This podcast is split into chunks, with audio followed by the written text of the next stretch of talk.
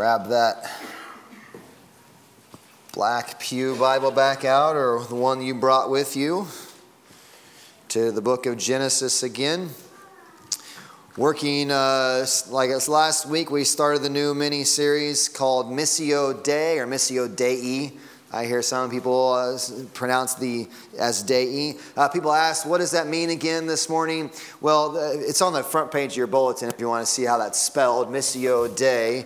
And uh, what does that mean? Well, if you look at Missio, that's going to look a lot like, if you add an N to it, what's it spell? Mission, all right? So it's the Latin for mission, and then Dei. Remember at Christmas time we sing that really long, Gloria in excelsis Deo. What is that? That's glory to God in the highest. That Deo is God, or Dei, meaning I suppose glory to would be Deo, and, and of God is Dei. So this is the mission of God, Missio Dei. Is that, how is that for a little Latin lesson for you? Like that? Huh? Missio Dei. So we're we're doing a little mini series on the mission of God. And so we're we're looking uh, in Genesis this morning. Chapter twelve. I'm going to delete all that out because I sang and I don't want that to go on the record. So, but we'll we'll start in, in Genesis chapter twelve, and we'll read verses one through three, and we're going to kind of launch from there. So I invite you to turn Genesis chapter twelve, verses one through three. Now the Lord said to Abram, "Go from your country and your kindred and your father's house to the land that I will show you, and I will make of you a great nation, and I will bless you and make your name great so that you will be a blessing. I will bless those who bless you, and him who dishonors you I will curse. And in you all the families of the earth shall be blessed." Grass withers, flower fades, word of our God stands forever. So last week we started this new series called Missio Dei, and the and the The, the subtitled, His Purpose and Plan and Our Place in It. The mission of God, Missio Dei, the mission of God, His purpose, His plan, and our place in it. We covered a lot of ground on the purpose of God, from creation to Adam and Eve, what God's doing there, and then down into, into Noah and the Tower of Babel, and then leading up to, to Abraham here in the book of Genesis. And we're asking, I mean, I, I want this, this is just kind of a little family series. It, this is, I, I'm hoping to be kind of uh, as personal as we can kind of get for, for this faith family. Asking questions like this. These are the questions that I want to flow out of this series. What does God want in Mount Airy? The mission of God, His purpose, His plan, our place in it. Asking the question, what does God want in Mount Airy? And specifically, what does God want at First Christian Church? What does God want to do here? And we spent a lot of time just talking about asking the question, do you think God is done at First Christian Church in Mount Airy? A lot of people live with the mindset, or we kind of get lulled to sleep almost with, well, God has done a great thing here. We talked about eighteen eighty-four when the, the, the individuals gathered together to form this church, to make uh, a church built for basic Christianity. And in nineteen fourteen, they, they built the first building on this location. The cornerstone is still out there on the, on the bell tower. And then we all know what happened with that church. And we got this one built here in nineteen eighty-one. And so we, God has been doing great things here. But sometimes we can live with the mindset of all these great things have been done, and now we're just writing it out until either Jesus returns or we go home to glory. Is that what's, is that your position? Is that the way we kind of are going through the motions? Is God done working at First Christian Church? What does God want in Mount Airy? What does God want here? But then even more specifically, what is your place then within what God is doing in Mount Airy, in this church, and in you in this place? We're going to keep asking those type of questions. Is God done here? And you may have my permission, I don't won't say this often, to tune me out for a few minutes if you want to. And just think about, how do I feel about that? What is my stance? What do I think God is doing here? What is, do I, am I living, do I come on a Sunday morning with an expectation that God is on the move in Mount Airy? That something is happening that God is still working. God is still on the move. God is still accomplishing his mission. And we want to be a church, not just writing it out comfortably until we can go home to glory or this all ends, this all gets ended, but on, on a mission with God and what he is doing in the world. So contemplate that. Where do you think you are in that? Where do you think First Christian Church is in that? What does God want to do? What is this church's place in what God wants to do? And specifically, what is your role? What is your role in what God wants for this church in this community at this moment? And I said the phrase last week, I don't care if you're nine or if you're ninety. Or maybe even a little over ninety. If you're nine or, okay, so I'll say, I'll go one hundred ninety, all right? I'll go nine to one hundred nine. How about that? We can make sure we get everybody included here. If you're here, and you are, all right? I mean, you, might, you haven't fallen asleep yet. If you're here and you are, there's a reason for it. God is still on the move, and if he didn't have something for you to be doing, you wouldn't be here anymore. So no one gets to kind of opt out of this and say, well, I've done my work, I've done my part. It, if you're still here, God is on the move, God is doing something, and yes, you have a place in it. What I said last week is that if we want to know what God wants to do in First Christian Church, in us right now, we'll be most helped by solidifying our understanding of what is it that God has been doing all along. If we want to learn what we should be doing, we want to learn what God is doing in First Christian Church, we need to solidify our understanding, what has God been about all along? The argument is that God has not changed his purpose. God has not changed his plan throughout all of history. He's been accomplishing one goal, and that goal is the same goal that is going on today. His plan, his purpose. All we're trying to discover is our place in his plan. So we have to first understand what is his plan. I don't think, I'll make a personal confession here. I'll, I'll lay it on the line. I'll, I'll be real honest with you. I don't think God is done at First Christian Church in Mount Airy, Iowa. I wouldn't be here if I didn't think so. And I, and I say that on, I wouldn't be here if I thought God was done. I would have told Angie and, and, the, and the pastoral committee when they came, I would have said, not worth my time. And I didn't. And I don't I don't want to get too autobiographical, because I, I hate that about when pastors just talking about their own their own lives, their own story. But I was thinking about this morning, I we're going on vacation here this afternoon. We're, as soon as church gets done, I get in with the elder meeting. We're loading up in our, our car and we're, we're taking off. And and we didn't leave this morning. But there's nowhere in my contract that says I can't miss a Sunday, is there? I don't think so. I, I, I, I better check, huh? What? Oh, I don't think contract. I just keep showing up until they tell me to leave. But it's understandable for a pastor to be gone. I mean, you know, to, to take off on some Sundays, you know. And I was, I was thinking, and this is not, I don't say this to like some pat on the back or whatever, but it's, it's, it's been since that, that last surgery of Darla's. You know, it was the, I mean, we we kept, we were able to make it through all of the reversal surgery. So it was September of twenty sixteen is the last time I missed a Sunday morning here. By the grace of God, and Lord willing, I don't have plans. If I keep that sickness, obviously, is things that happen, and I get that. But but why? I mean, and there's a sense in which I think, well, Darren, you get paid to be here. But I could take off. I could take off, and no one would think anything about it. I'm here because I think God is doing something here, and I want to be a part of it. I want to be a part of what God is doing here. And so what, I say that autobiographical stuff not to try to impress anybody, but to just try to say, look, there's. I think something's happening here. I think God is still on the move, and I think he wants to do it in this church through us. And I want to say, look, I'm on board. Let, let's get on board. Let's see. Let's think hard. What does God want to do? What is his mission? And let's get on board. I want to be around, and I want to call, and I want this to be a church that has that same conviction. God is not done. And if you are here, it is because God is not done with you and what he's not done doing in Mount Airy and in this church. So, but back to what is it that he wants? We're going to understand that more clearly if we understand what it is God has been doing all throughout the history of the world. So last week we looked at the first chapters, eleven chapters of Genesis, right? From creation to leading up to Abraham. This morning we're going to handle the rest of the Old Testament, thirty-eight point eight books. You're like, Darren, we don't have time for that. I know we don't. We're going to go way more fast than we should. Way faster, more, way faster than we should.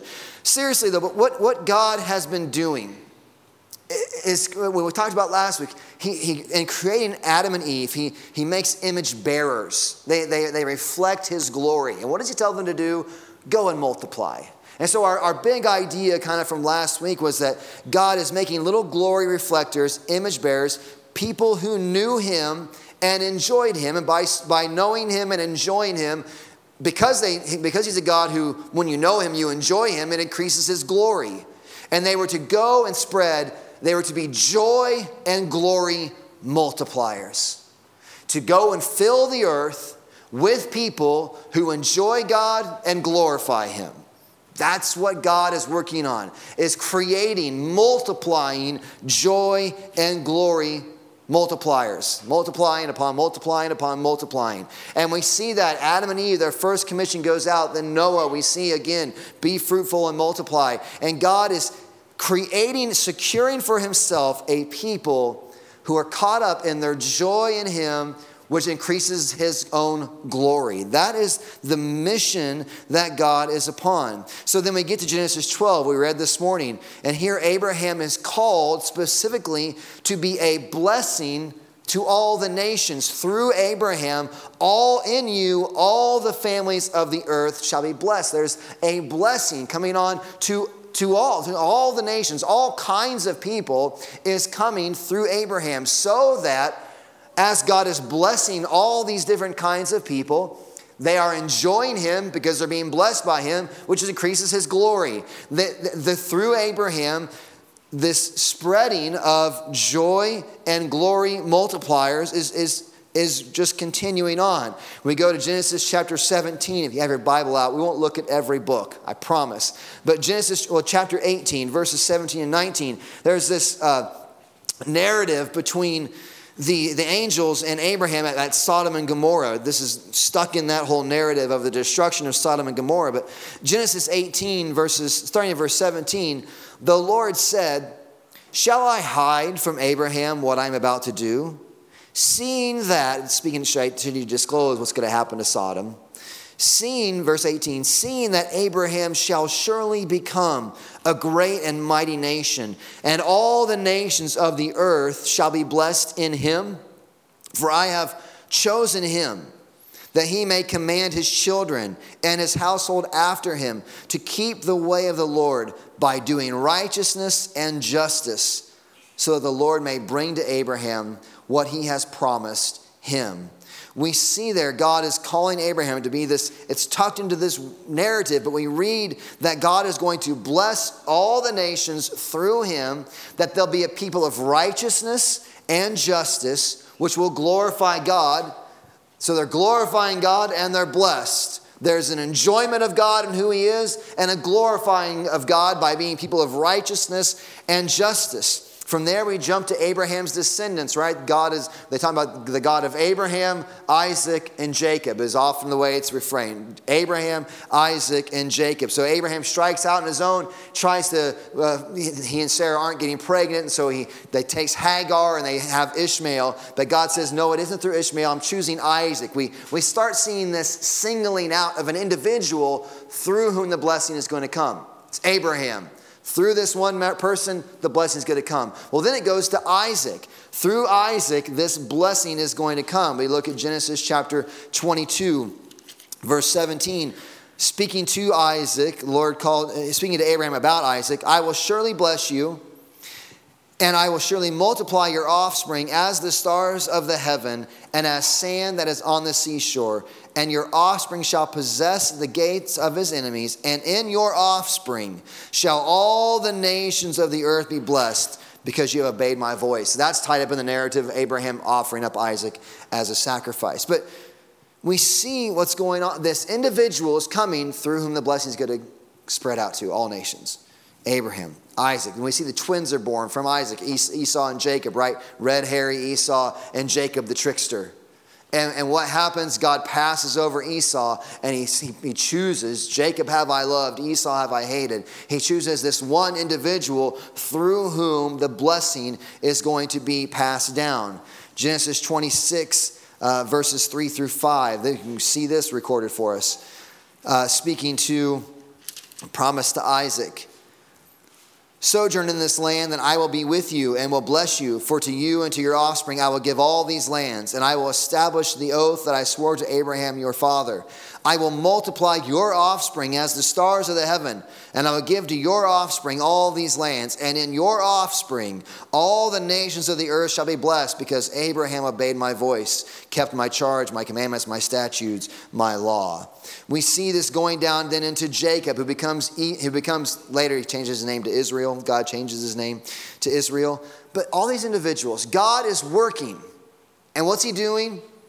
Out of these, out of these people that he's creating, this individual, he is selecting for himself to, uh, people who will multiply. They, they will, they will go out, and the blessing of God is going to come through them and then spread out to the earth. Blessings through them to the spread of the earth. After Jacob, we begin to see certain other individuals come forward. We see Joseph at the end of the book of Genesis. We're not going to look at that. We have, but we have Joseph there. We have Moses in the Exodus, this individual who saves Uh, saves Israel out of Egypt. He's a deliverer, a forerunner of Christ. He, he brings deliverance to God's people.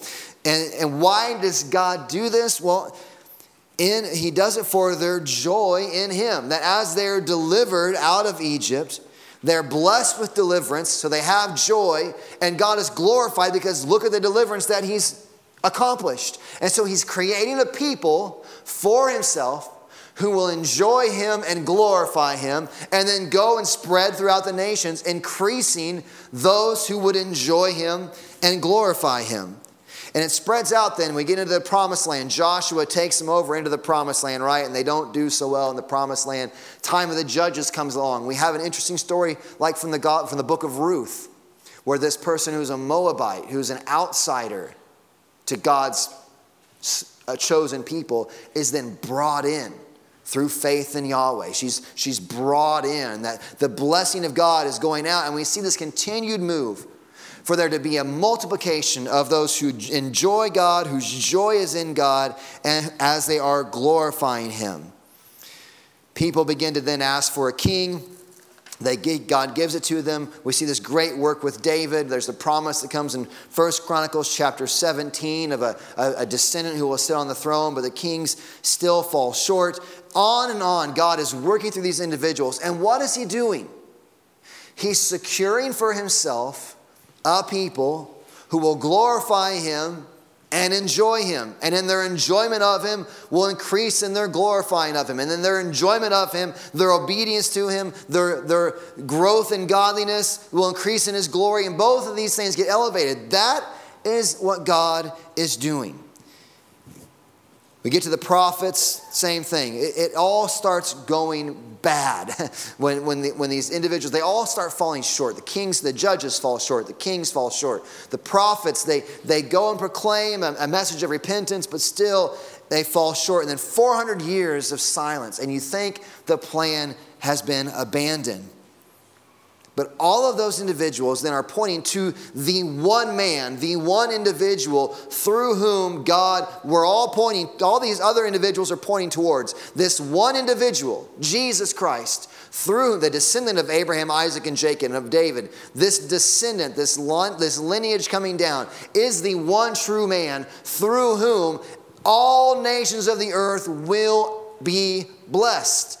From every tribe, every tongue, every nation, all reconciled through this one man, Jesus Christ. And so that's as much as deep as we're going to get in this moment in the Old Testament. We go to the book of Ephesians, where we see this just claim, just spoken out clearly by Paul. This is this is a letter to the church at Ephesus, chapter two in the book of Ephesians, page eleven sixty in your pew Bible if you've got it. But look at what God then is doing through this individual. What's God's mission? To secure a people for himself who will enjoy him and glorify him. How is he going to do this? through the one individual, Jesus Christ. Ephesians chapter two, starting in verse eleven. Therefore, remember that at one time you Gentiles in the flesh, called the uncircumcision by what is called the circumcision, which is made in the flesh by hands. Remember that you were at that time separated from Christ. So we were the we we're the cast off ones, the Gentiles. We're separated from Christ. Alienated from the commonwealth of Israel, strangers to the covenants of promise, having no hope, and without God in the world. But now, in Christ Jesus, you who once were far off have been brought near by the blood of Christ. For he himself is our peace, who has made us both, the, the Jew and the Gentile, who has made us both one, broken down in his flesh the dividing wall of hostility by abolishing the law of commandments expressed in ordinances, that he might create in himself one new man in place of the two, so making peace, and might reconcile us both. Didn't matter if you're Jew or Gentile, you're, you're both, both camps were unreconciled, were at hostility with God. He might reconcile us both, verse sixteen, reconcile us both to God in one body through the cross, thereby killing the hostility. He came and preached peace to you who were far off and peace to those who were near. For through him we both have access in one spirit to the Father. So then you are no longer strangers and aliens, but you are fellow citizens with the saints and members of the household of God, built on the foundation of the apostles and prophets, Christ Jesus himself being the cornerstone, in whom the whole structure, being joined together, grows into a holy temple in the Lord. In him you also are being built together into a dwelling place for God by the Spirit. What's God doing in that passage? What's he talking? What's he done? What's God doing? Through the one man, Jesus Christ, he is securing for himself one people, a people who will enjoy him because they've been reconciled. This dividing wall of hostility that has us under God's wrath and away from him has been torn down, and we have now been reconciled. And so God is securing for himself one people who enjoy him, and in their enjoying of him and what he has done, they're glorifying him, because who has done this? He has. We haven't. We didn't break down the, the barrier. We didn't reconcile ourselves. He reconciled us. God is still at the work of securing for himself a people who enjoy him and glorify him. I don't want to get too far ahead, because next week we're going to look at then how God begins to move in the church. After the, the crucifixion, resurrection, ascension of Christ, how this then spreads out in the book of Acts. Next week we're going to get into that, but I hope you see this morning that this idea of the spread of the knowledge of God for the joy of those who would accept and believe and receive the gospel, and the glorification of God as they enjoy him for what he has done, is the mission of God from way back when Adam and Eve started it all off to at least right here with the, the church of Ephesus, and we're going to argue is still the purpose today. To secure for himself a people who enjoy him and who glorify him. So now, do, do you see how God is working for the joy of his people? Do you see how that glorifies him? I, I'm doing as good as I can. Do you see how the spread of the enjoyment of him is for the good of those who come to know him in a saving way, and how it glorifies him? So then here we are. We'll look more specifically at how the church does it as we go on. But if joy in God and the glorifying of God is the mission of God, how are you doing? How are we doing? God is after your joy in him. It's one of the ways that his glory is spread. We don't make people convert by force. We don't hold them down and make them confess some certain thing. We're, we're, we're a religion of, of faith. You, you, repenting of your sin that displeased God and earns the wrath of God, and then trusting in Christ. That's the work that, that Christ's work to bring you to reconciliation. That's the center of the gospel, repentance and trust in Christ. We don't force that upon people. It's that we share the message of joy and let God do the work of giving them a new heart that sees it, believes it, and rejoices in it. I mean,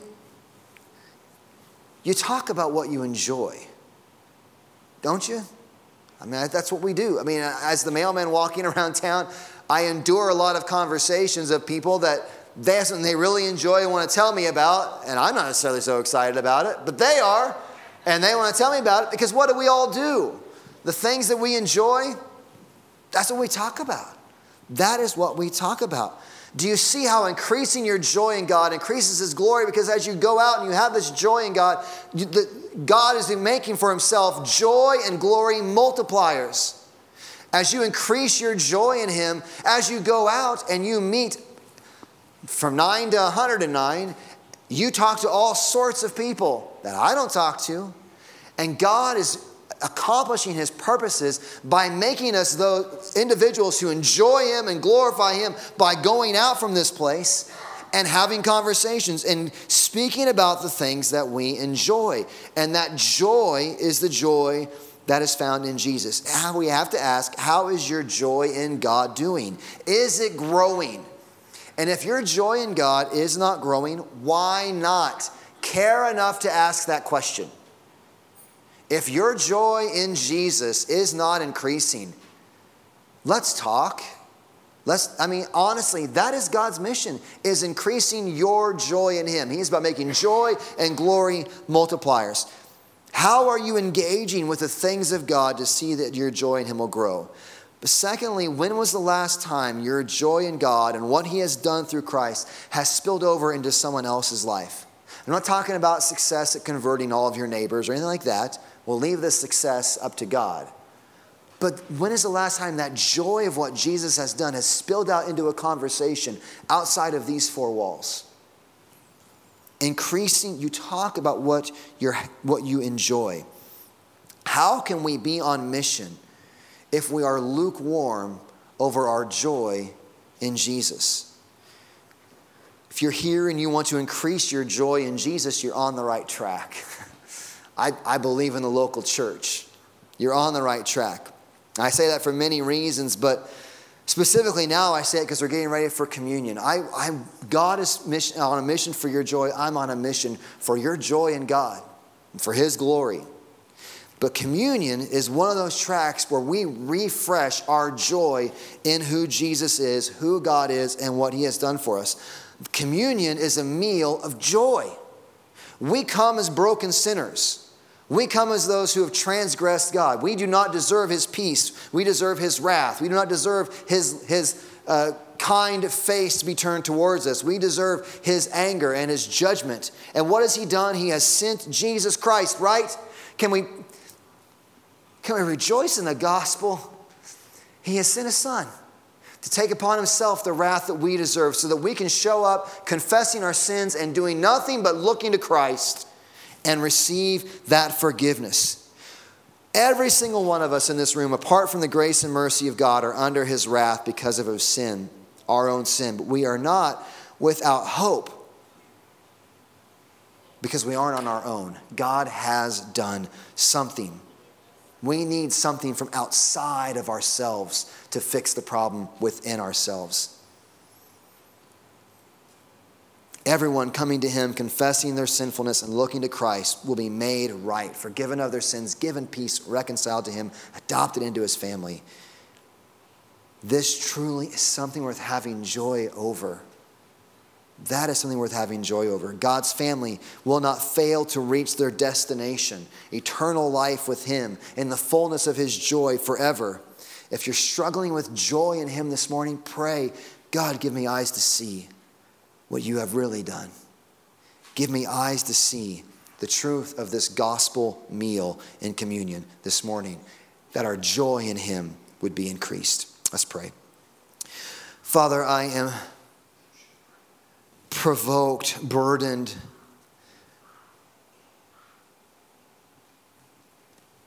May we be a church on mission with your mission, which is increasing joy and glory multipliers, God. Father, I pray for every hurting heart, struggling heart, lukewarm heart, apathetic heart, God, because I'm praying for one of my own. My own heart, God. Help us this morning, God, that we would see clearly the gospel message, the joy that is found in Jesus. Refresh that joy in us in this place this morning, right now, God. Speak to every heart. Draw them near to you, increasing our joy in you that we might get on mission with you, going from this place and being joy and glory multipliers. Have your way, God, in our hearts, we pray. In Christ's name, amen.